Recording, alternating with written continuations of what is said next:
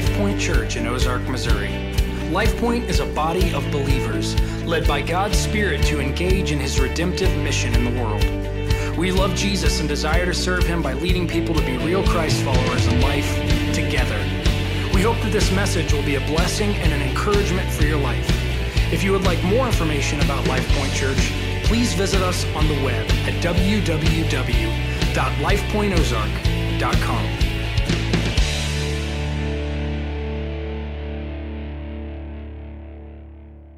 Let's go to Titus chapter 2.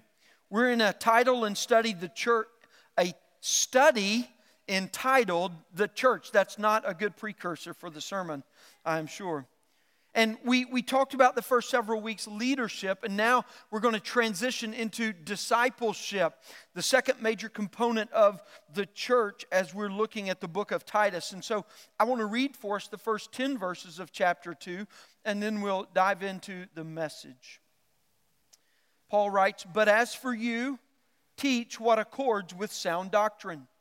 Older men are to be sober minded, dignified, self controlled sound in faith, in love, and in steadfastness. Older women, likewise, are to be reverent in behavior, not slanderers or slaves to much wine.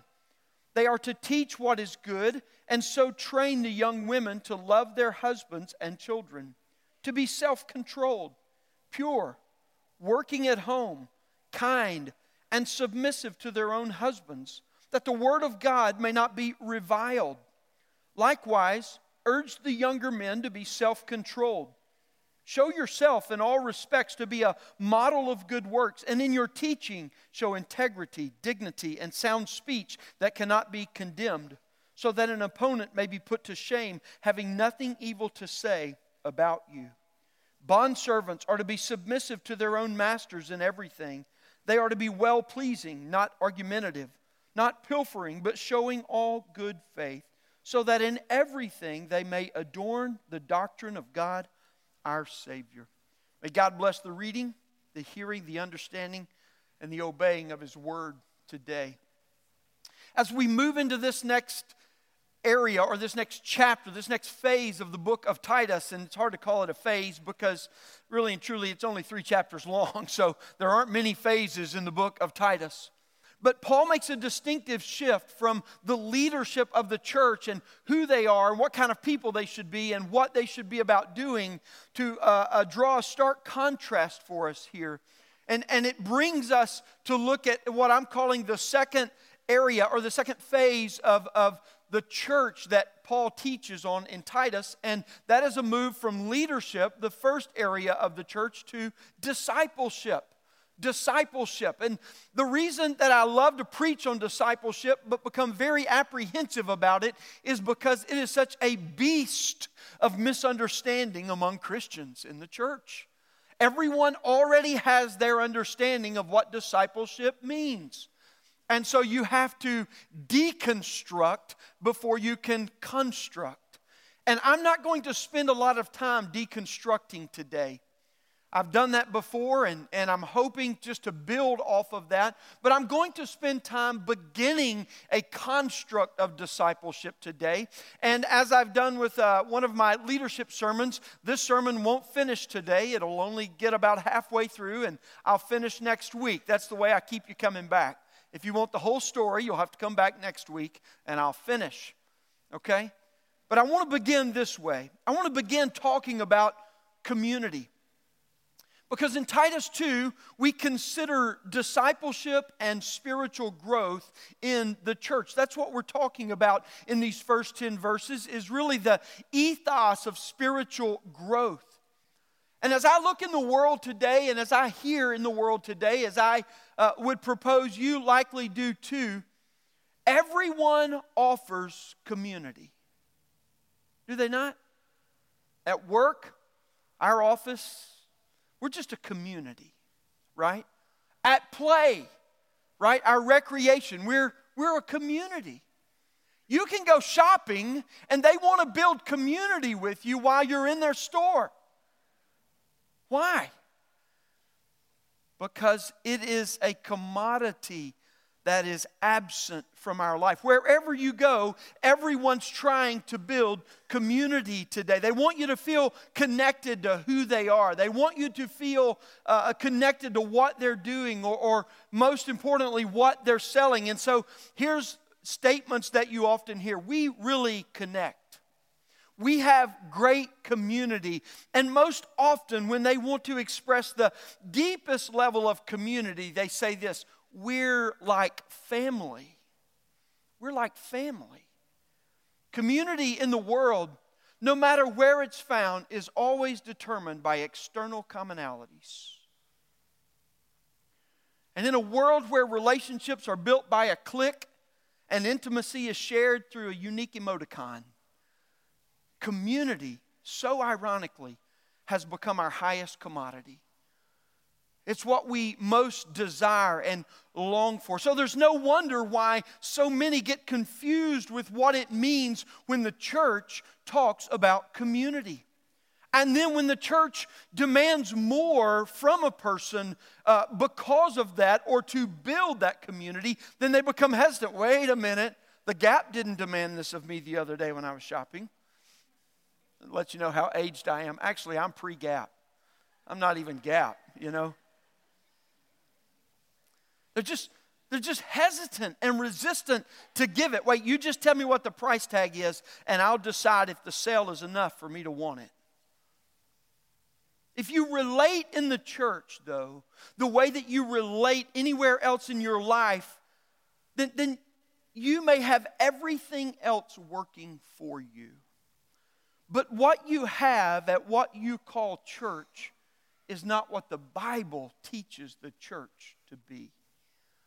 And that's so important for us just to put down our defenses and to listen and understand. See, friends, the church is not like a family, we are family. All my brothers and sisters and me. Because I know you heard it. That's why I'm holding my hands behind my back. I love funk and R&B and I just want to dance right now. There's a big difference between being like family and being family. And one of the biggest differences is that when you are like family, you can't show all your fallacies. Right? Because when you're like family, and, but you show your fallacies, you don't like the family anymore.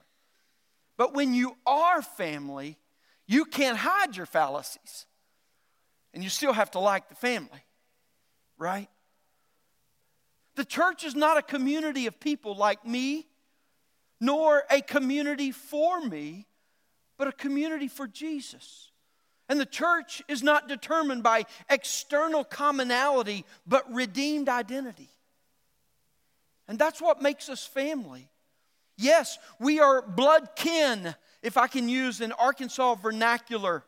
We are spirit related. Jesus' blood and Holy Spirit's abiding presence within us makes us family, all with one heavenly Father and one faithful big brother.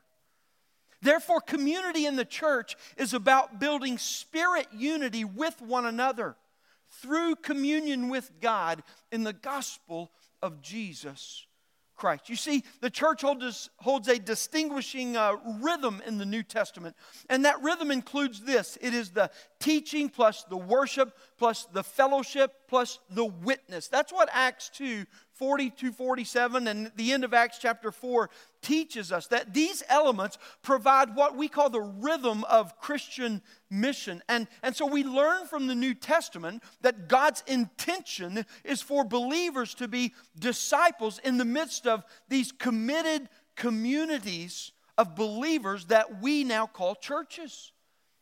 And we know from Jesus' own words that the command to make disciples forms our principal command. It is our commissioned purpose as the people of God, as our family's purpose is to make disciples, to grow the family. The, the church's mission in the world is to take those who are not by the very flow of those who are, and in their growth and maturity, make those who are not become like Christ, not like us. That's the church being first. But when the gospel's first, we take others who are not like Christ to bring them into our fold to make them like him. You see, discipleship is the rhythm of all of life in the church. It's not something we do that is separate from everything else that we are, but it's who we are. It's who we are. Discipleship means working out, or, or rather bringing to reality, bringing to full fruition the sanctification that God is working within. It's what discipleship's all about. It's just, it's, it is the reality of sanctification. It is working to the, uh, uh, the to the extreme externalities of our life, uh, of the intensity of what God is working at the inner core of who we are. And discipleship isn't discipleship until the discipled become disciple makers.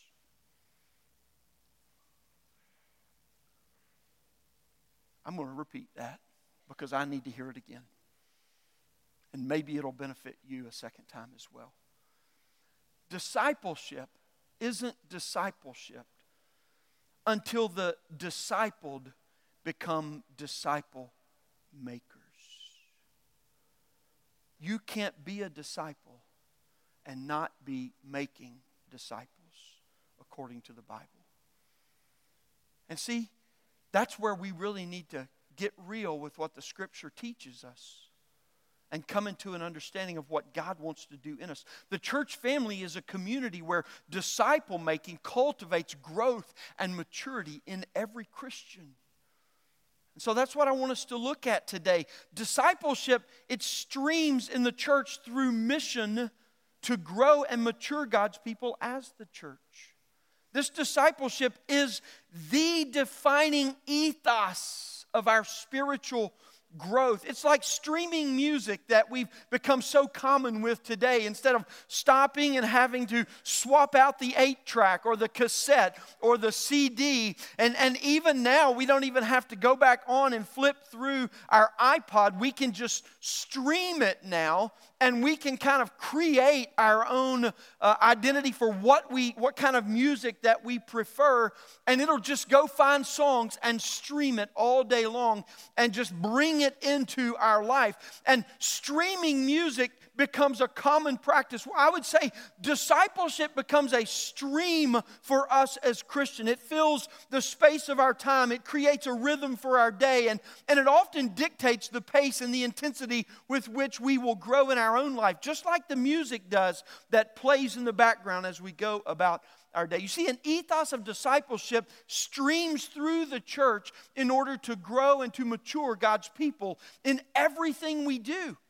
And so, discipleship means that every activity in the church aims to grow and mature God's people as the church. There is nothing that we do, from unlocking the doors to serving coffee to shaking hands and welcoming one another, to singing praises, to prayer, to uh, uh, sermonizing and listening to sermons, to studying and dialoguing in community groups, to teaching a lesson in children's or student classes. There is nothing we do, friends, to cleaning the building up, to whatever we engage in as a family, discipleship streams through that and it sets the pace and the rhythm and sometimes the intensity and the depth with which we operate because everything about what we're doing either makes us more like Jesus or distracts us from becoming more like Him. So I want us to talk about discipleship for a couple of weeks, three actually. And I want us to begin by looking at four characteristics in these verses that mark an ethos of discipleship to grow the church. We're only going to look at the first two of these characteristics today but I hope they encourage you and challenge you. The first characteristic I want you to see is this that discipleship sources from the teaching and the preaching of sound doctrine. discipleship sources from the teaching and the preaching of sound doctrine. So often in the church life, and listen, I, I speak uh, as a word of testimony. Maybe you're not familiar with this, but I've been in the church all my life, and I can attest to this that so much of discipleship is actually removed from the preaching and teaching of sound doctrine. It's just activity of discussion too often. But what does he say in verse 1 of chapter 2? But, but as for you, what, what do you mean but as for you? Well, he's drawing a stark contrast from what he just described in the last five verses of chapter 1. And what did he describe? He described false teachers that were actually purging the church and hurting the church by misleading people through their false teaching. And he says, But as for you, teach what accords with sound doctrine. Teach what accords with sound doctrine. Why? Because it is streaming discipleship through the people of God. And so he commands Titus to teach this.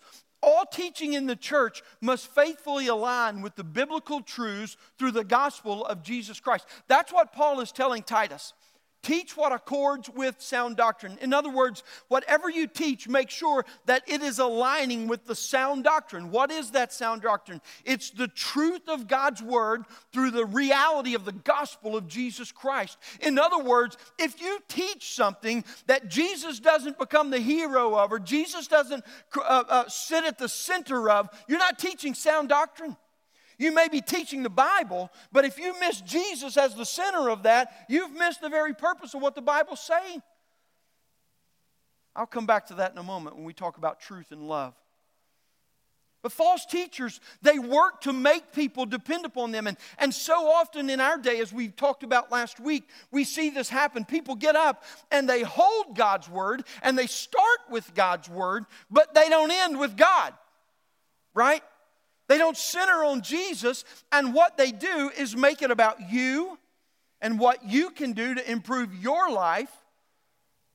Or they, they focus on their own complex algorithms and they make Christianity some kind of rhythm that they have to provide. And you go, that works perfectly, but there's no way I'm going to ever remember that. I just need to keep listening to you and you'll work it out for me. And so they, they point people to themselves instead of to Jesus.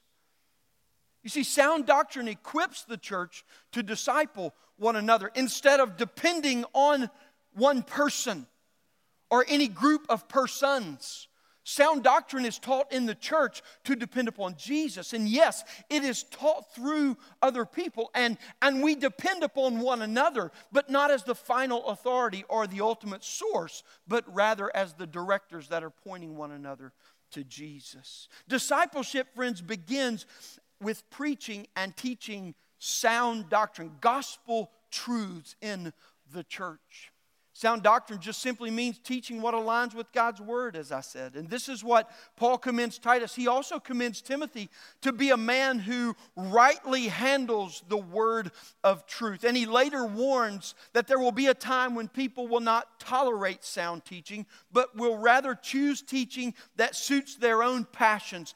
Tell me something I want to hear, Pastor. You know why it's so easy for propagators of the Word of God to do that? Because we're fighting our own passions. And passions really aren't that unique.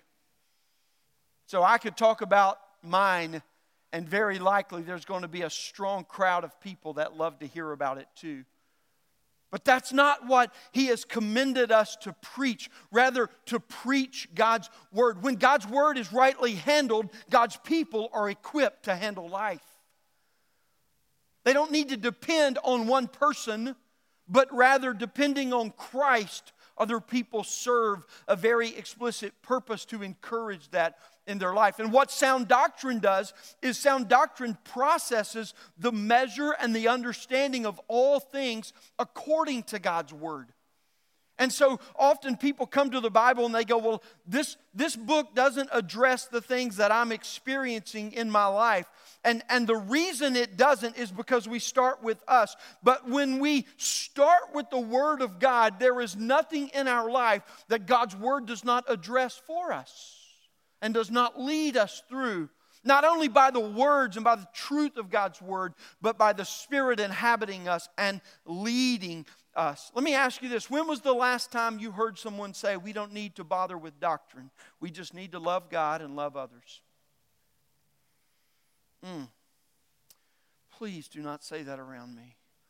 I do not think that I should be held responsible for what happens if you do. And I'm not threatening you, I'm just warning you. That's just a, I, I'm joking with you if you don't know me. Kind of, but not really. God, do you feel the tension here right now? I do. I feel it. Or maybe this I just want a church that doesn't get all bogged down in doctrine, but just teaches practical lessons. Friends, I don't believe people don't want sound doctrine. I, I think they don't want boring doctrine. And, and I think it's a sin to preach doctrine in a boring manner. And all of us as preachers are guilty of that at some point in time or another, there's no doubt. But we are learning, hopefully, to continue to labor in such a way that encourages people to deepen their understanding and to deepen their affections in Jesus Christ through the teaching of God's word. People want to know that God can relate to their life. Do you not? Did you not come here today with some semblance of desire in you that says, I want to know today whether you're completely convinced before you arrived or completely unconvinced, even at this moment. I want to know today can God relate to me? And do you know what God wants you to know by coming and listening to His word preached? Is that not only can he relate to you, but in relating to you, that he loves you and he perfectly understands everything about you because he created you in such a way to have a relationship with him. And that's what sound doctrine's all about. It's all about teaching how God, in His story, created you to know Him and He loves you and He's pursuing this relationship with you. But sin has separated you from Him and how He has sent His Son Jesus to conquer and to crush sin so that you can be reconciled to Him, as Pastor Chris read in the devotional reading of Scripture this morning. God made Him who knew no sin to be sin so that in Him we might become the right righteousness of God. That's what sound doctrine is all about. And if sound doctrine isn't about that, it's not sound, it's just doctrine. And it's surely not according to God's word. Sound doctrine applies the truth of God's word to the reality of life in order to shape God's people around Jesus Christ. Can I just give you five benefits of sound doctrine for the church. And, and I know I'm kind of talking in a high way today at a 20,000 foot perspective of the church. I, I get that, but, but it's important for us to understand because hopefully what you'll walk away with with some of this today is understanding why the church is so valuable for you. Not the church as an organization or the church as an entity, but the church as a people. And that means why the people next to you and in front of you and behind you are critical for your faithfulness in, in walking with Jesus Christ. Let me give you quickly six benefits of sound doctrine for the church. First of all, is you learn to faithfully read and teach and understand the Bible. I mean, that's the ultimate goal of reading and studying the Bible is to love God more, but to become more full of God's love for you. And sound doctrine enables you to read every story of the Bible as the Bible's one story, the gospel. Faithfully reading and teaching the Bible is the first benefit of sound doctrine for the church. The second benefit that I offer to you today is the benefit of holiness. This vision that God has for us, that He does in us and for us in Jesus Christ. Every biblical doctrine embraced by the mind and applied to the heart conforms us to the character and to the will of God. And sound doctrine is the central meaning by which Christians grow, or excuse me, the central means by which Christians grow in holiness, and holiness is always the goal of sound doctrine. Listen, a, a, Christian who wants nothing to do with sound doctrine is like a medical doctor who wants nothing to do and never wants to be bothered with science, with medicine, or with people. That makes a bad medical doctor, doesn't it? It makes a bad Christian to not want anything to do with sound doctrine because that is the means through which we grow in holiness, in the likeness of God through His Son, Jesus Christ. The third benefit for the church is love. Sound doctrine grows love for God and a love for others in the truth. And friends, listen, without truth, love is reduced to self gratification that indebts others to you. And without love, truth is reduced to self justification that makes others less than you. Sound doctrine marries love and truth and never lets them depart. The fourth benefit of sound doctrine for the church is one of unity. Sound doctrine establishes the church's unity in the gospel of God's word and not just in man's opinion. The, sixth, uh, the fifth benefit is worship. Sound doctrine is for worship, like, like wood is for a fire, it's fuel, because sound doctrine moves us to worship by beholding the true glory, character, and goodness, uh, and, and hearing of the grace of God, by proclaiming a love that is so great that we're moved, that we're stirred, and that we're captured in worship. And, and what sound doctrine does is it teaches us to delight in God because it shows us how delightful God is. The sixth benefit is the benefit of witness. Do you remember the rhythms, uh, the elements of the rhythm of the church that I mentioned? Sound doctrine, that's why it's the stream of discipleship flowing through the church.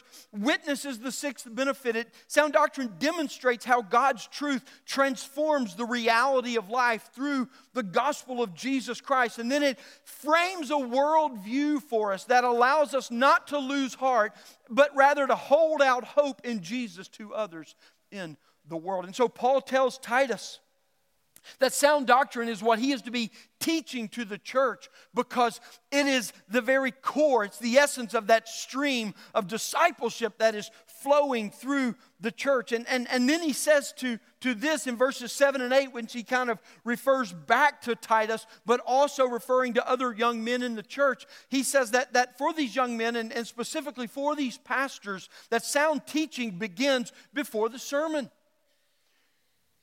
Maybe you've heard it said pastors must preach, or excuse me, pra- pastors, to me, please, pastors must practice what they preach.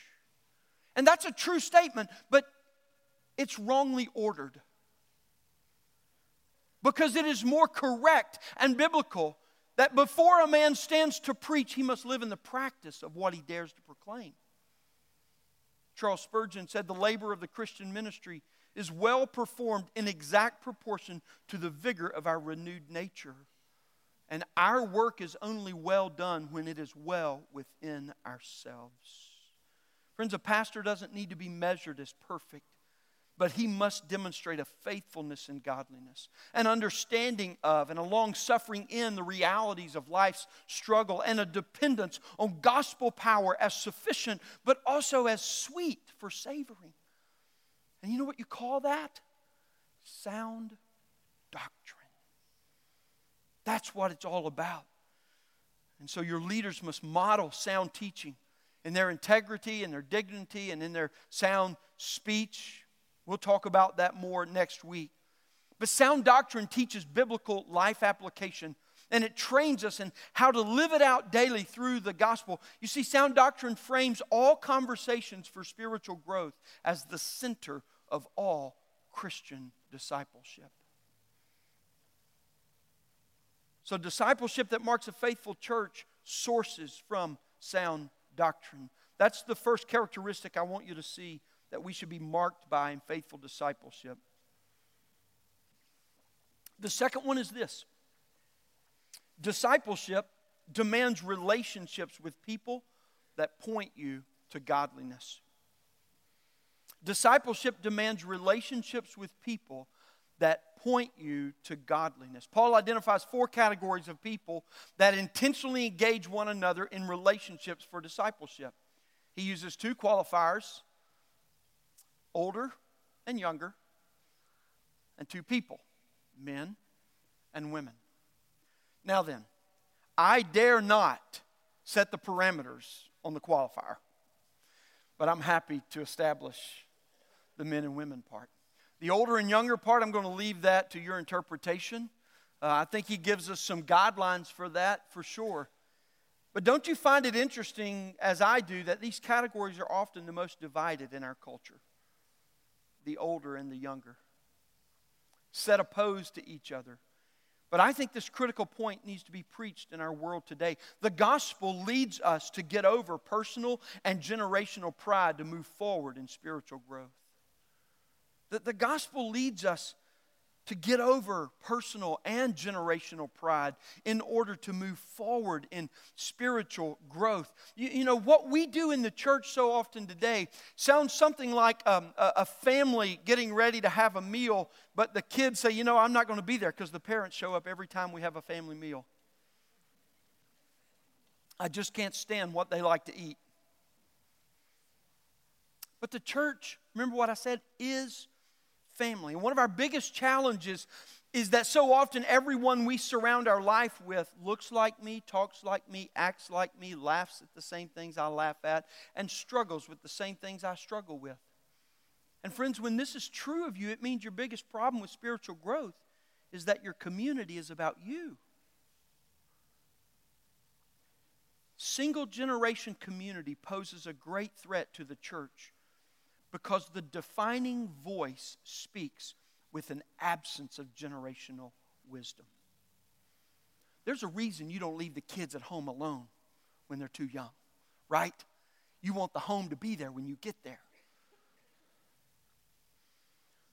But I also want to point out the er of young and old. There's a er factor, a relative factor to this directive, to this characteristic. Old and young, it doesn't have to have an explicit start or stop point. It denotes a distinct difference, though.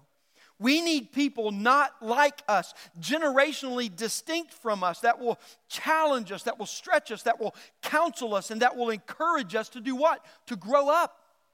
And, and, we need those with whom we are laboring to invest for the same purpose. In other words, we need people that aren't like us, not just that are pouring into us, that, but that we are investing in as way. This is not the sum total of what Paul is saying here, but everything he says here, he frames in this way. It's the last thing that I'm going to pound on today, but I'm going to pound on it. And then next week, I'm going to take it and unpack for what needs to be said in the conversations between older and younger. But in a church like ours, who for years we had to pray for more older people to come to help us because we're a bunch of children at home by ourselves. And the babysitters that are with us are few. And they can't be getting anything other than weary. We had the staff over Friday night, and my parents were here this weekend. And when the staff left, my mom and dad together said to us, Wow, y'all are the oldest people on your staff. And thank you, Mom. We need people not like us. The, one thing I most want to tell Christians today, especially church planters and, and leaders in the church re- regarding the church life, is not everything they want to do is wrong, and not everything you do or want to do is right. Why are we so set against each other across generational lines? Every generation needs to remember this that biblical gener- uh, discipleship demands multi generational relationships. And if they're not in the church, that church is going to be suffering from a unigenerational voice that is absent of the wisdom of God. I'm not saying God can't use that and can't overcome that, and some churches begin like that. And praise God, those churches that often begin very young grow up because God brings more in. Thank you for that, Lord Jesus. But even this week, I heard about a pastor who'd recently been run out of his church. And many of the older people in the church said, Good, now that he's gone, can we get the choir robes back on, put the choir back in the loft, and get back to the good old days? The days behind you are never better than the days before you in the gospel. They are sweet and they are good, and we need to stand on them, but we never need to return to them. That's always idolatry. The basic spiritual growth principle means we are always looking forward and back to people, to be made, to be challenged to grow as we are laboring to be part of making, growing another in Jesus' image. I remember my grandfather's counsel to me. I wanted to propose to Christian, to Christian, to Kristen. I know my wife's name. I do know my wife's name. I wanted to propose to her, but I was unsure how I could afford marriage. And my papa offered this counsel. He laughed at me in that deep, booming voice. He said, Boy, you ain't gonna never have enough money to be married. he was so right. I mean, that's just been so true. And that's not my wife's fault, just so you know. And if you know us, you know that's not my wife's fault. But listen, let me, let me just give you a couple of advantages of multi generational discipleship. You need someone outside your age and stage of life to tell you two things and to ask you one question. The first thing they need to tell you is a revisit of last week. They need to tell you to deal with it. They need to tell you to stop it. They need to tell you to stop getting hung up by it. It's not the big deal you're making of it. These, these are all forms of biblical rebuke. You need someone outside your stage of life that can rebuke you. And you go, don't they have to be older? No, sometimes it's the little kids. They go, why don't you just pray about it? You know, that's what you teach us. Oh, yeah, that's right. Let's do that right now. Right? I mean, that, you know, we sometimes we think of rebuke as beating our head against a brick wall. That's like a last resort, but it doesn't always have to be the first, first one, right? But we do need people in our life that go, man, you just seem to be getting hung up by something that's just not that big of a deal. And sometimes generational or stage of life struggles are some of the most difficult for us to discern and, and to confront because we become consumed and overwhelmed by them in our life. And that's, I believe, what Paul really gets into the details of that we'll talk about next week. And not every stage of life struggle is sin, friends. Not, I'm not saying that, but none of them are absent of our sin. And many of them are a d- direct result of our propensities towards sin or, for our, or from our sinful thinking or even from our sinful actions. And we need people who will rebuke us when we get hung up in our stage of life sin. And, and people outside your life stage, they often serve as a rebuke, not because of what they say, but just because of the model that they live. And you see them and you realize, man, I get so hung up by this thing in my life and I realized I need to get over that. Not because it's not real, but because God will lead me through this. And listen, I know that takes time, and I'm not trying to be insensitive by saying stop it or get over it. But that's what needs to happen. And it may take us a long time, and it may be a war internally. But if we remove the people from our life that love us enough to graciously tell us that, we'll be enslaved to it.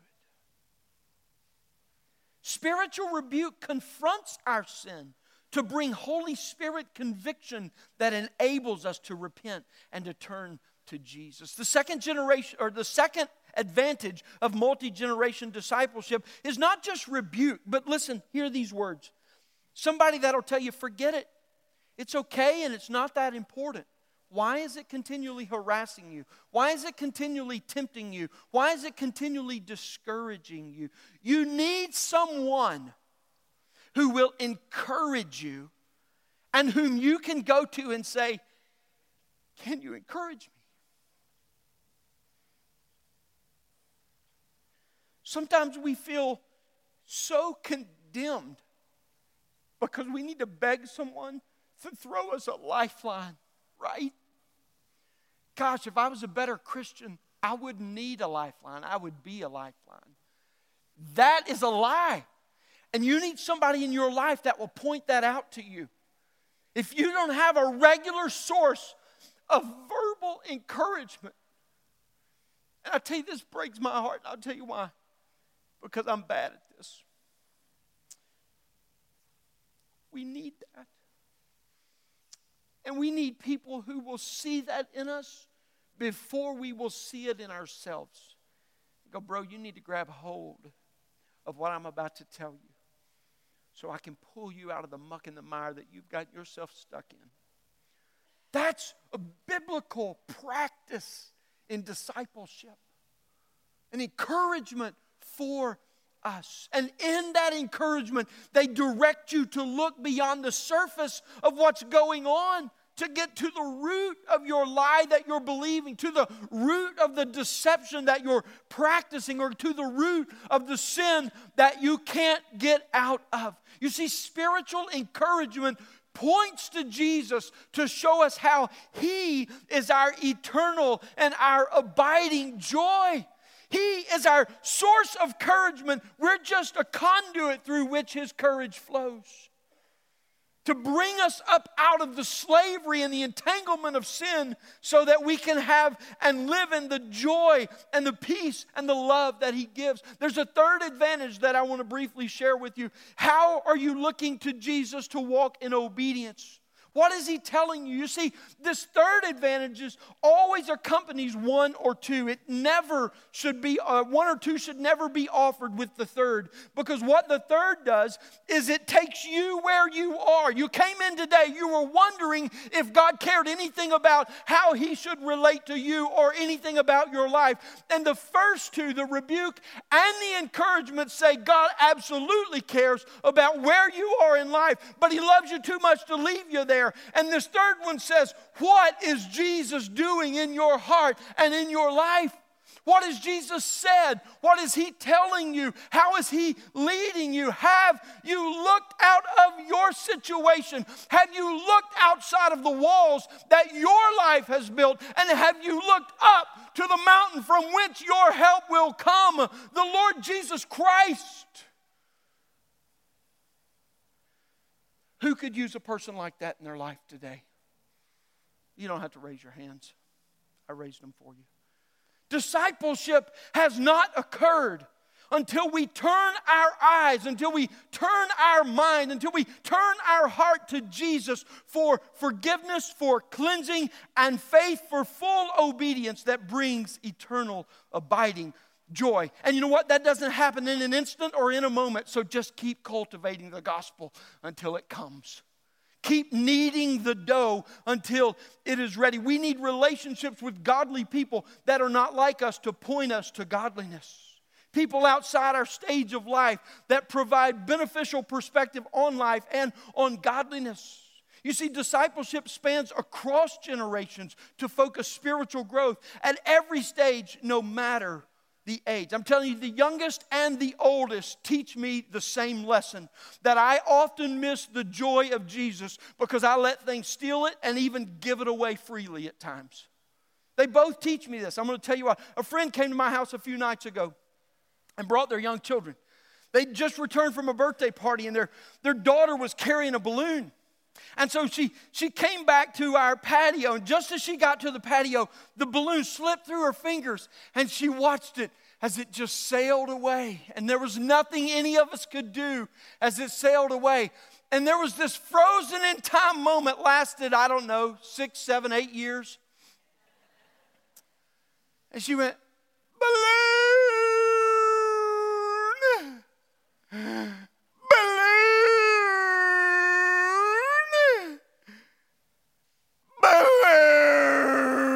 I mean, she just lost it. And we laughed politely, but we finally got her calmed down.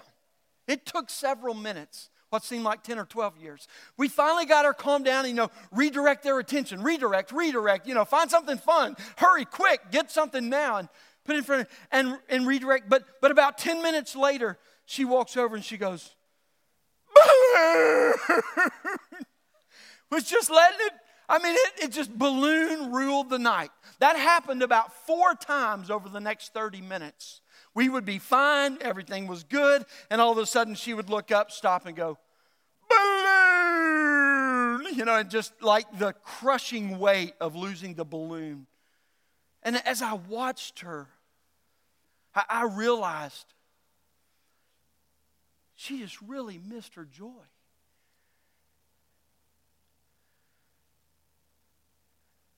And I recognized how sometimes I let life so enclose on me that I forget where my real joy is found. What she taught me in that moment, actually, not in that moment, thinking back on that moment, was how much I really need to long for my joy. Stop replacing it with things that provide temporary satisfaction.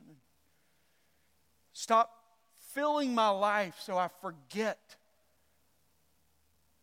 but rather go back to the source of my joy and long for it and want it and let it rule my life until it has filled my life. Young girl taught me that. The older generation laughs in love because they've learned how it's just not worth getting caught up and letting your joy get away. The younger stare at you and wonder what's wrong with you because they don't understand, but they also don't care because they just want their joy. You see, discipleship spans generations, and that means that we pursue as many people as possible of all ages to surround us that remind us not to let our joy get away, but to continue to pursue and to grow in the one who is our joy Jesus. Sound doctrine teaches and reminds us that Jesus is our joy, and discipleship in the community of the church presses us towards our joy. And we need that, friends. Let me ask the worship team to return. The main point I want to make for us today we are a church that stands in constant threat of being sidetracked from our joy because we can have too narrow a vision of how God wants to bring it to us. And is that only true of us? No, it's true of all. But I'm just concerned about us here right now. Can I ask you a question as we as we press more and more into this today? Are you longing for your joy because of the discipleship of our church? Or are you standing at arm's length, wondering if it can be of any benefit for you? I don't think our church will mo- make the ultimate difference in your life because we are great people. And I do genuinely believe we have many great people in this church.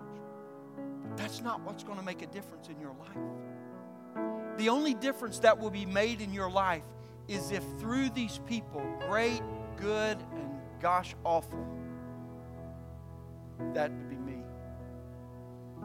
If they point you more to Jesus, who is your joy, rooting you in His Word, anchoring you deeper and deeper in who He is, but raising so that you can grow up in Him. discipleship streams in the church so that we grow as the church in the gospel of Jesus Christ. Is that true for you? If it's not, I, I would invite you today to give some time to consider in your own heart where the Spirit of God is working and speaking to you, maybe about the things that are conflicting you, maybe the things that are confusing you or just dividing you. And I would encourage you to repent of those things, to press in. And some of those things may be that which you feel most discouraged about, that which you feel most depressed or down about. So you may need a rebuke, you may need an encouragement. I don't know. But in both of those things, I do know where you need to turn. So we make that invitation for you today just to simply say, Where is God leading you? What is He saying to you? And will you say yes to Him today? He cares deeply about you, He loves you, He wants to draw you near. Let me pray for us, and then we'll respond to Him. Father, thank you for your goodness and for your grace. God, we take your goodness and your grace and we make it something that we think we want and need more. And then we end up throwing it to the side because we twisted it from what you intended it to be. And God, as we talk about discipleship and the purpose of sound doctrine in the church and how you want to encourage us, but also to transform us more and more God, help us not to just cast you aside, to mitigate Christianity to be what we want it to be, but rather to lay down our own understandings and our own things that we might take up what you have for us. That we would embrace a life of entering more and more into your Son, Jesus Christ, and into the people that He's brought into our life. to know the joy and the peace and the love that only He gives and that only He brings. Friends, if you're here today and you know you need that, we, we would love to pray with you. We'd love to encourage you. We'd love to minister to you in that way. There'll be an elder here at the front to do just that. But most of all, let's respond to the Lord in song. Let's respond and just tell the Spirit, Spirit, speak to me and lead me and help me in every way as I say yes to you